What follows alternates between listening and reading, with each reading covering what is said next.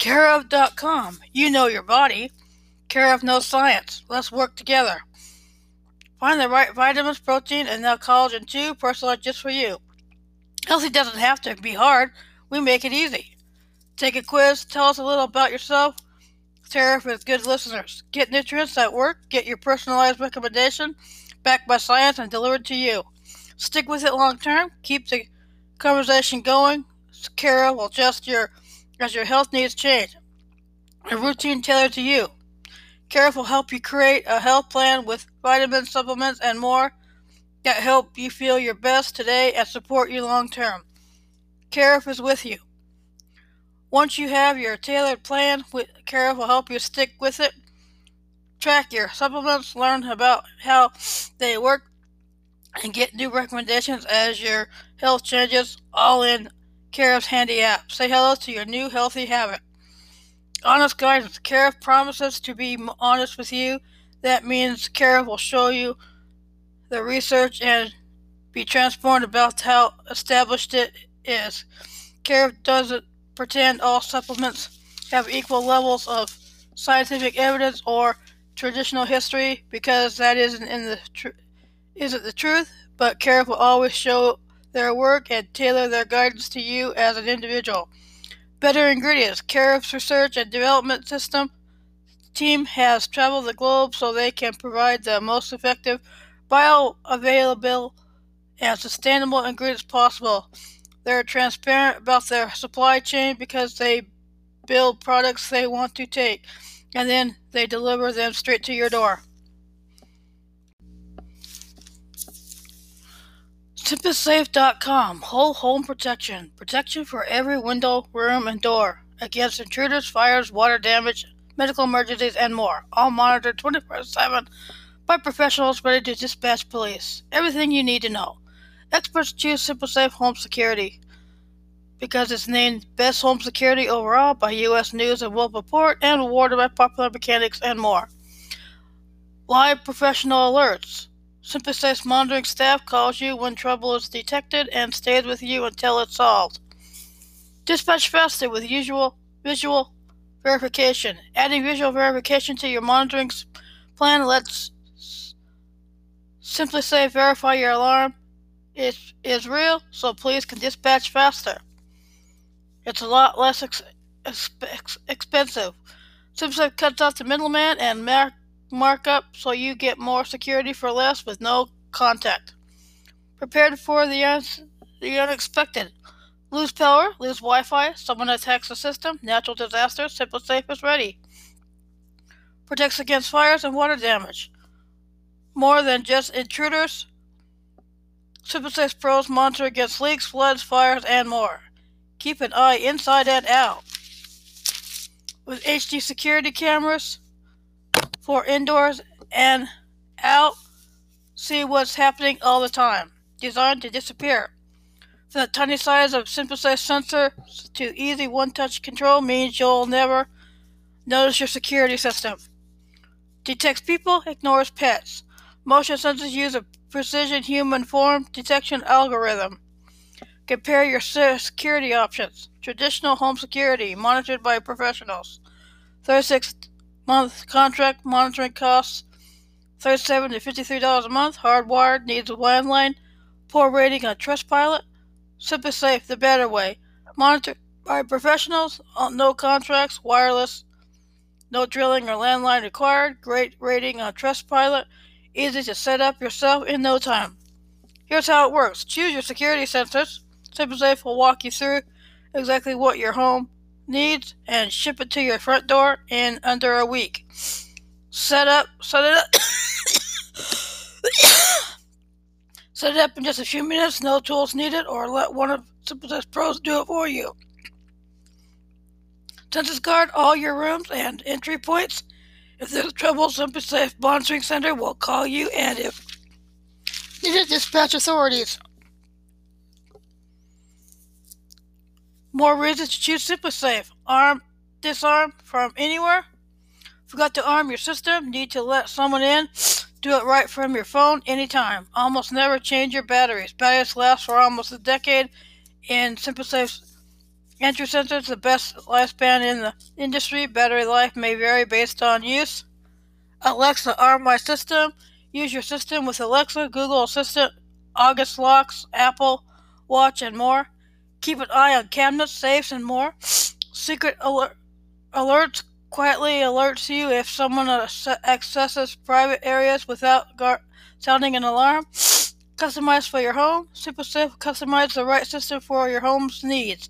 Incredible range. Any wireless secure, security system struggle to cus- cover your entire house. SimpliSafe can cover large homes with ease. Custom alerts for friends and family. Set up text alerts so friends and family stay in the know. Duress pin. If someone forces you to disarm your system, your duress pin will secretly alert the authorities. Meet the station. The brains comes with a built-in cell connection to rapidly alert SimpliSafe Emergency Dispatch Center. Try it, test it, love it, or return it. Test SimpliSafe in your home for sixty days.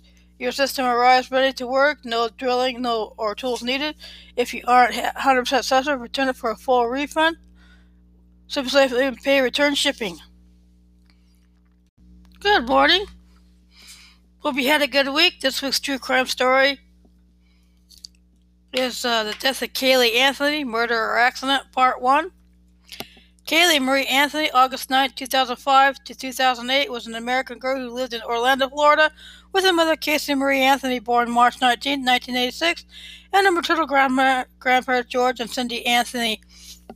On July fifteenth, two thousand eight, she was reported missing in a nine one one call made by Cindy, who said she had not seen Caylee for thirty-one days and that Casey's car smelled like a dead body had been inside it.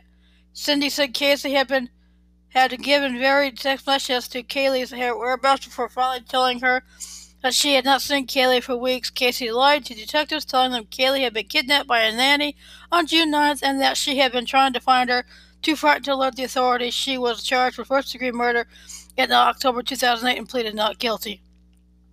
On December eleventh, two thousand eight, two-year-old Caylee skeleton remains were found in a blank with a blanket inside a trash bag in a wooded area near the Anthony family's house. Investigative reports and trial testimony vary between duct tape being found near the front of the skull and on the mouth of the skull. The medical examiner mentioned duct tape as one reason she ruled the death a homicide, but officially listed it as death by undetermined means. The trial lasted six weeks from May to July two thousand one. The prosecution sought the death penalty and alleged Casey wished to go free herself from maternal responsibility and mur- murdered her daughter by administering chloroform and applying duct tape. The defense team, led by Jose Baez, countered that the child had drowned accidentally in the family swimming pool on July sixteenth, two thousand eight, and that George Anthony disposed of the body.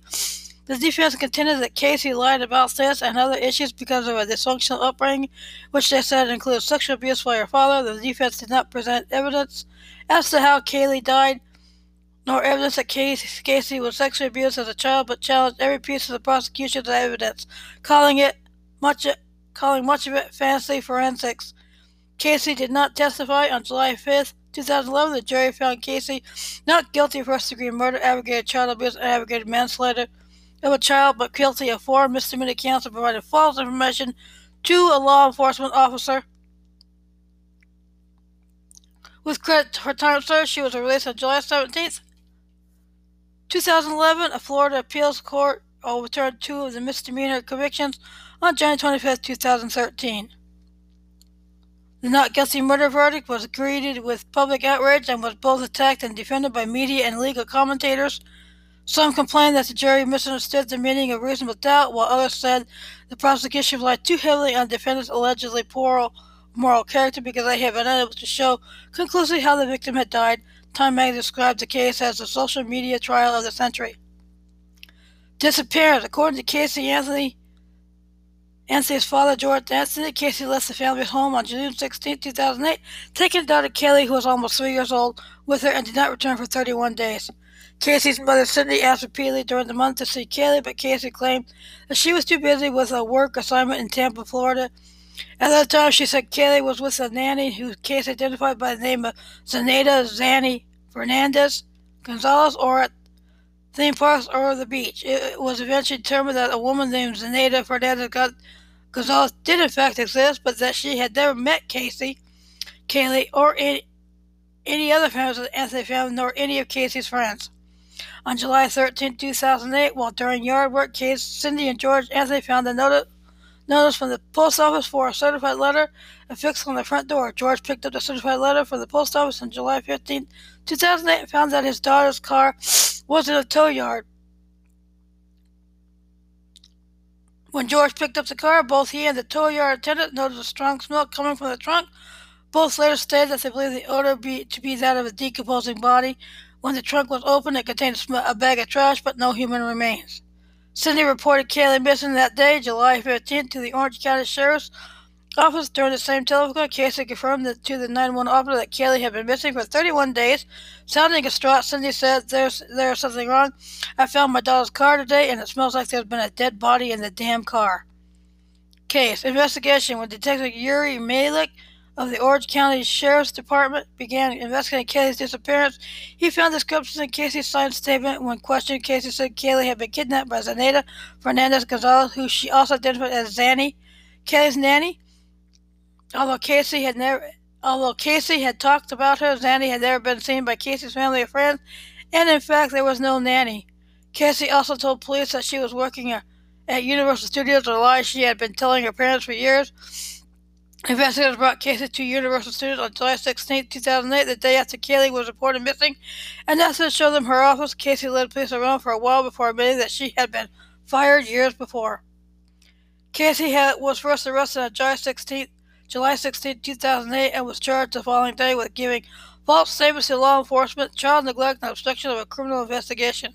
The judge denied bail, saying Casey had shown willful disregard for the welfare, welfare of her child. On July twenty-second, two thousand eight, after bond hearing, the judge set bail at five hundred thousand dollars. On August twenty-first, two thousand eight, after one month of incarceration, she was released from the Orange County jail after a five hundred thousand dollars bond was posted by the nephew of California bail bondsman Leonard Padilla, in hopes that she would cooperate when Caylee would be found. On August eleventh, twelfth, and thirteenth, two thousand eight, meter reader Roy Kronk called police about suspicious object found in the forest area near the Anthony residence. In the first instance, he was directed by the sheriff's office to call the tip line, which he did, received, receiving no return call. On the second instance, he again called the sheriff's office, eventually was met by two police officers, reported to them that he had seen what happened to be a skull near a gray bag. On that occasion, the officer conducted a short research and stated he did not see anything. On December eleventh, two thousand eight, Kronk again called the police. They searched and found the remains of a child in a trash bag. Investigative teams recovered a duct tape which was hanging from hair attached to the skull and some tissue left on the skull. Over the next four days, more bones were found in the wooded area near the spot where the remains initially had been discovered. On December nineteenth, two thousand eight, medical examiner Jan Garavaglia confirmed that the remains were those, those confirmed that the remains found were those of Caylee Anthony. The death is ruled a homicide and the cause of death listed as undetermined. Arrest and charges. Casey was offered a limited immunity deal on July twenty-ninth, two thousand eight, where prosecutors related to the false statements given to law enforcement about locating her child, which she which was renewed on August twenty-fifth to expire August twenty-eighth. She did not take it. On September fifth, two thousand eight, she was released again on bail on all pending charges after being fitted with an electronic tracking device. Her five hundred thousand dollars bond was posted by her parents, Cindy and George Anthony, who signed a promissory note for the bond. On October fourteenth, two thousand eight, Casey Anthony was indicted by a grand, dur- grand jury on charges of first-degree murder, ag- aggravated child abuse, aggravated manslaughter of a child, and four counts of providing false information to police. She was later arrested. Judge John Jordan ordered that she be held without bond. On October twenty-first, two thousand eight, charges of child neglect were dropped against Casey, according to the state attorney's office, because as the evidence proved that the child was deceased, the state sought an indictment on the illegally appropriate charges. On October twenty-eighth, Anthony was arraigned and pleaded not guilty to all charges. On April thirteenth, two thousand nine, prosecutors announced that they planned to seek the death penalty in the case. Trial evidence. four hundred pieces of evidence were presented. A strand of hair was recovered from the trunk of Casey's car, which was microscopic and similar to hair taken from Caylee's hairbrush. The strand showed rip banding, in which hair roots form a dark band after death, which existed with hair from a dead body. Kronk, who discovered the remains, repeated the same basic story that he had told police. On Friday, October twentieth, two thousand eight, a forensic report by Arpad Vass of the Oak Ridge National Laboratory judged that results from an air sampling, sampling procedure called L I B S performed in the trunk of Casey Anthony's car showed de- chemical compounds consistent uh, with a compos- decompositional event. Based on the presence of five key chemical compounds out of four hundred possible chemical compounds that Vass Research Group considers typical of decomposition, investigators stated that the trunk smelled strongly of human decomposition, but human decomposition was not specified on the laboratory scale. The process has not been affirmed by a Daubert test. In the courts, Vass Group also stated there was chloroform in the car trunk. In October two thousand nine, officials released seven hundred pages of documents related to Anthony to the Anthony investigation, including records of Google searches of the terms neck-breaking and how to make chloroform on a computer accessible to Casey, presented by the prosecutors as evidence of a crime. According to detectives, crime scene evidence included res- residue of a heart-shaped sticker found in a duct tape over the mouth of Caylee's skull. However, the laboratory was not able to capture a heart-shaped pho- photographically after some duct tape was subjected to dye testing. A blanket found at the crime scene matched Caylee's bedding at her grandparents' home.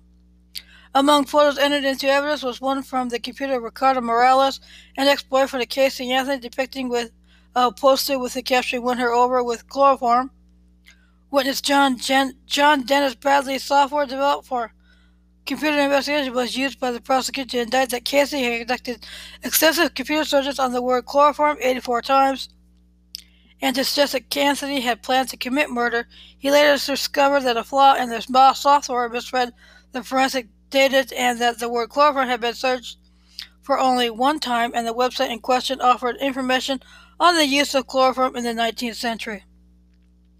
Attorneys and jury.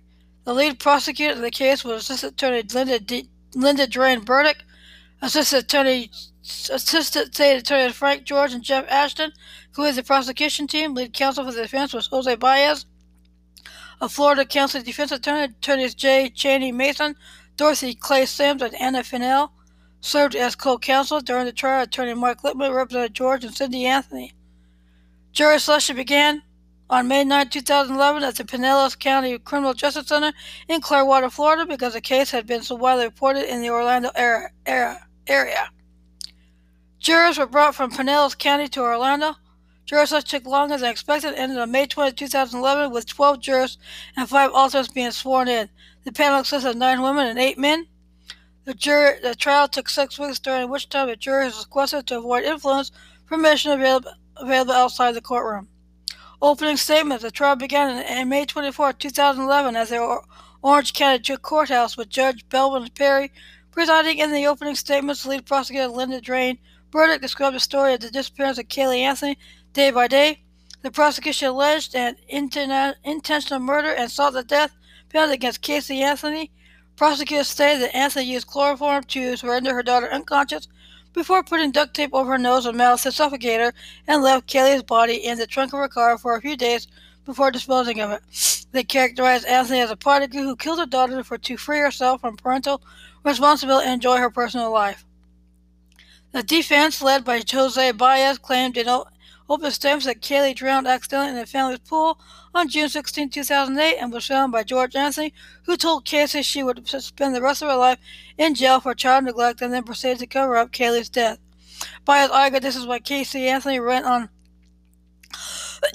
with her life and failed to report the incident for thirty-one days. He alleged that it was the habit of a lifetime for Casey to hide her pain and pretend nothing was wrong, because she had been sexually abused by George Anthony since she was eight years old, and her brother Lee had also made advances toward her.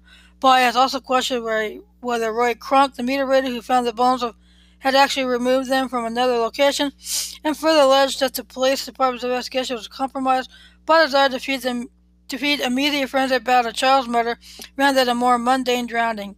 He admitted to Casey that he admitted that Casey had lied about there being a nanny named Zenaida Fernandez Gonzalez. Witness testimony. Prosecutors called George as their first witness, and, and in, ha- in a response to their question, he denied having sexually abused his daughter, Casey. Anthony testified he did not smell anything resembling human decomposition in Casey's car when she visited him on June twenty-fourth, but he did smell something similar to human decomposition when he picked the car up on July fifteenth, Cindy Anthony testified that her comments in nine one one that Casey's car smelled like someone died was just a figure of speech. Baez asked an F B I analyst about the pretended tests the F B I conducted to see if Lee was Caylee's father. She told the jury the tests had come back negative regarding a photo on the computer of Ricardo Morales, an ex-boyfriend of Casey Anthony, depicting a poster with the caption, "Win her over with chloroform."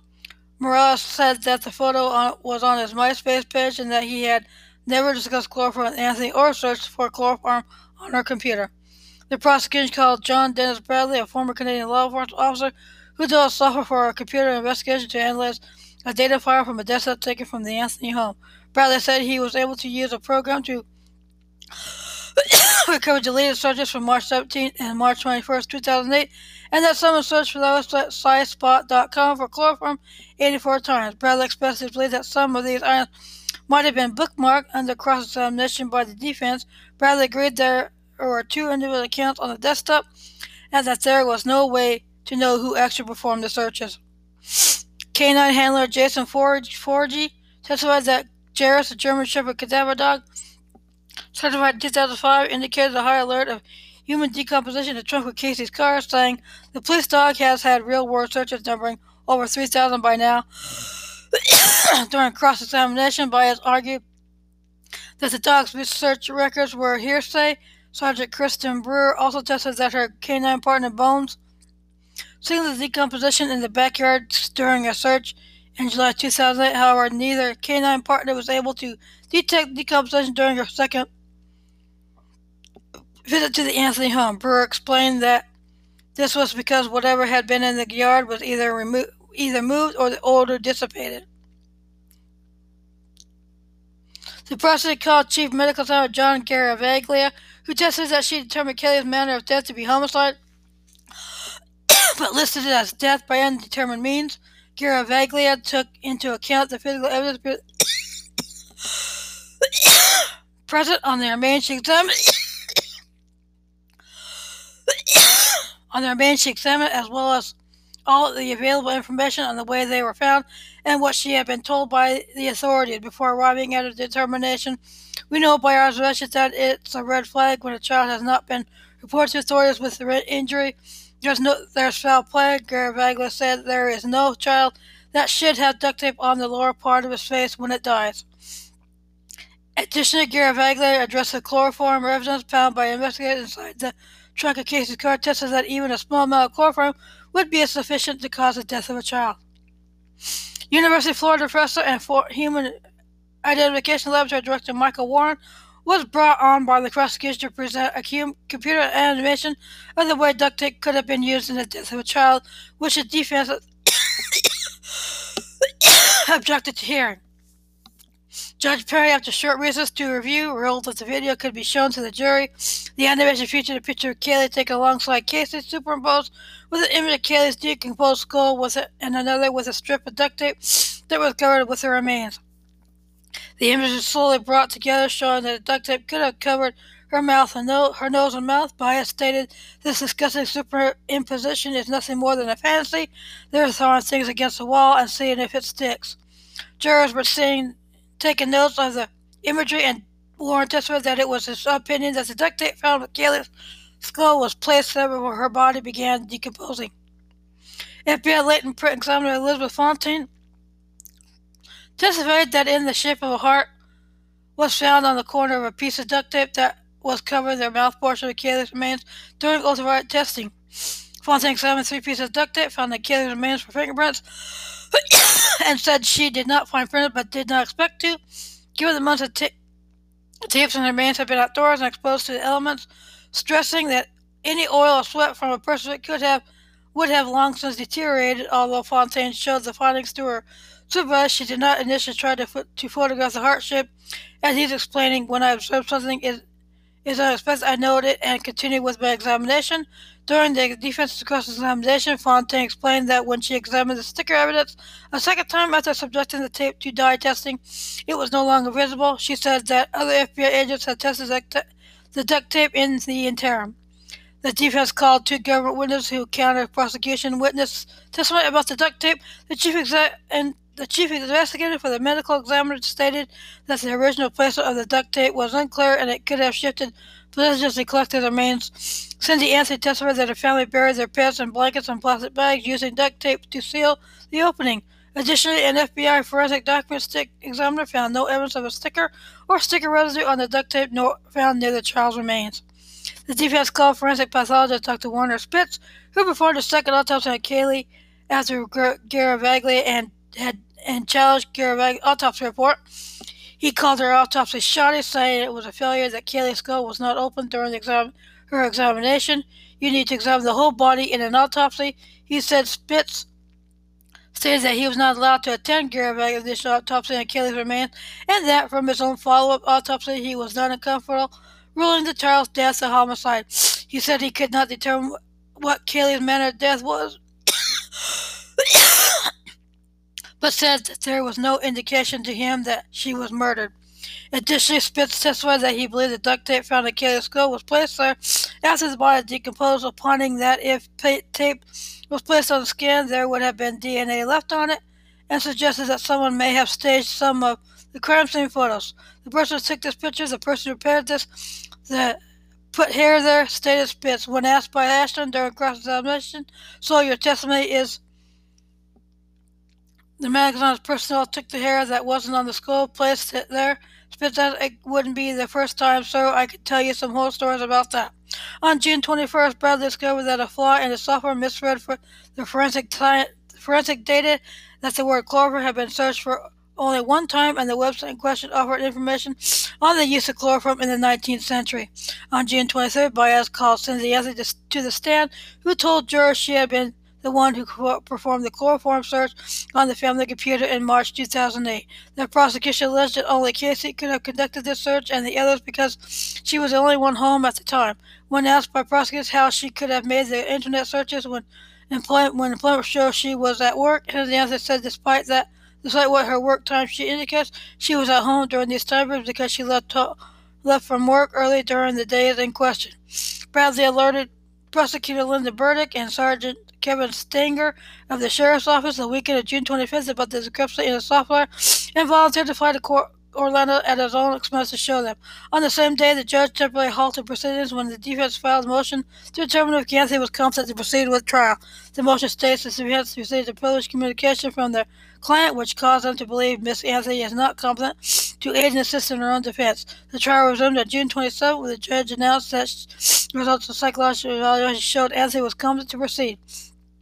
Later in testimony about air samples, Doctor Kim Furton, a professor of chemistry at Florida International University, said that there was there is no consensus in the field on what chemicals are typical of human decomposition. Judge Perry ruled that the jury would not get to smell air samples taken from the trunk. The prosecutor stated that they discussed Bradley's software discrepancy with Baez on June twenty-seventh, and he raised the issue in court testimony. Baez also asked Judge Perry to instruct the jury about his search information, but prosecutor disputed this, and it was not done. Also, on June twenty-seventh, the defense called two private investigators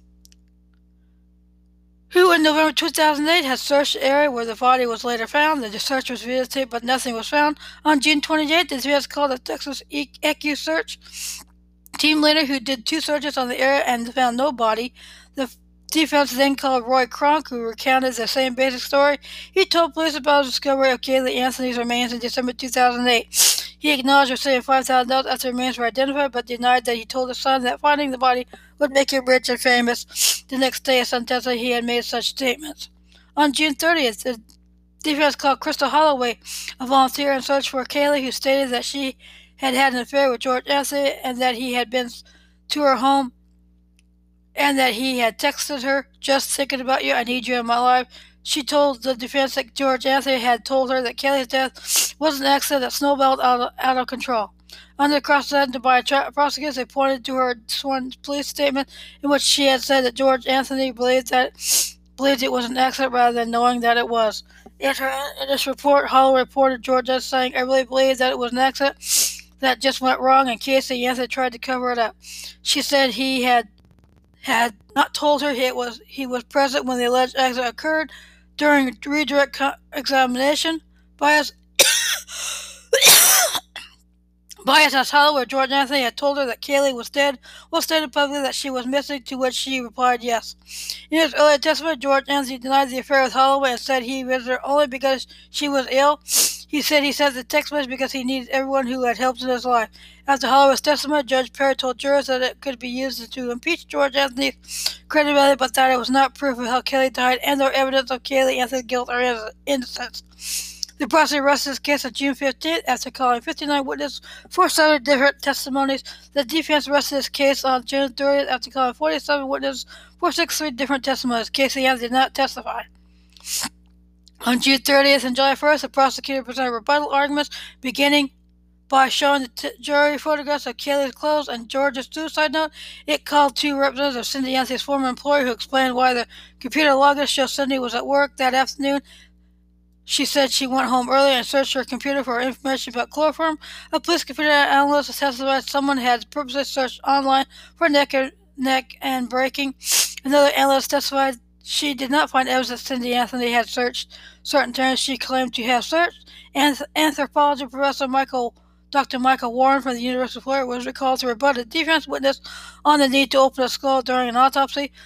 The lead investigate the lead detective stated that there were no phone calls between Cindy and George Anthony during the week of June sixteenth, two thousand eight. However, he told the defense he did not know that George had a second cell phone. Closing arguments. Stay tuned for part two of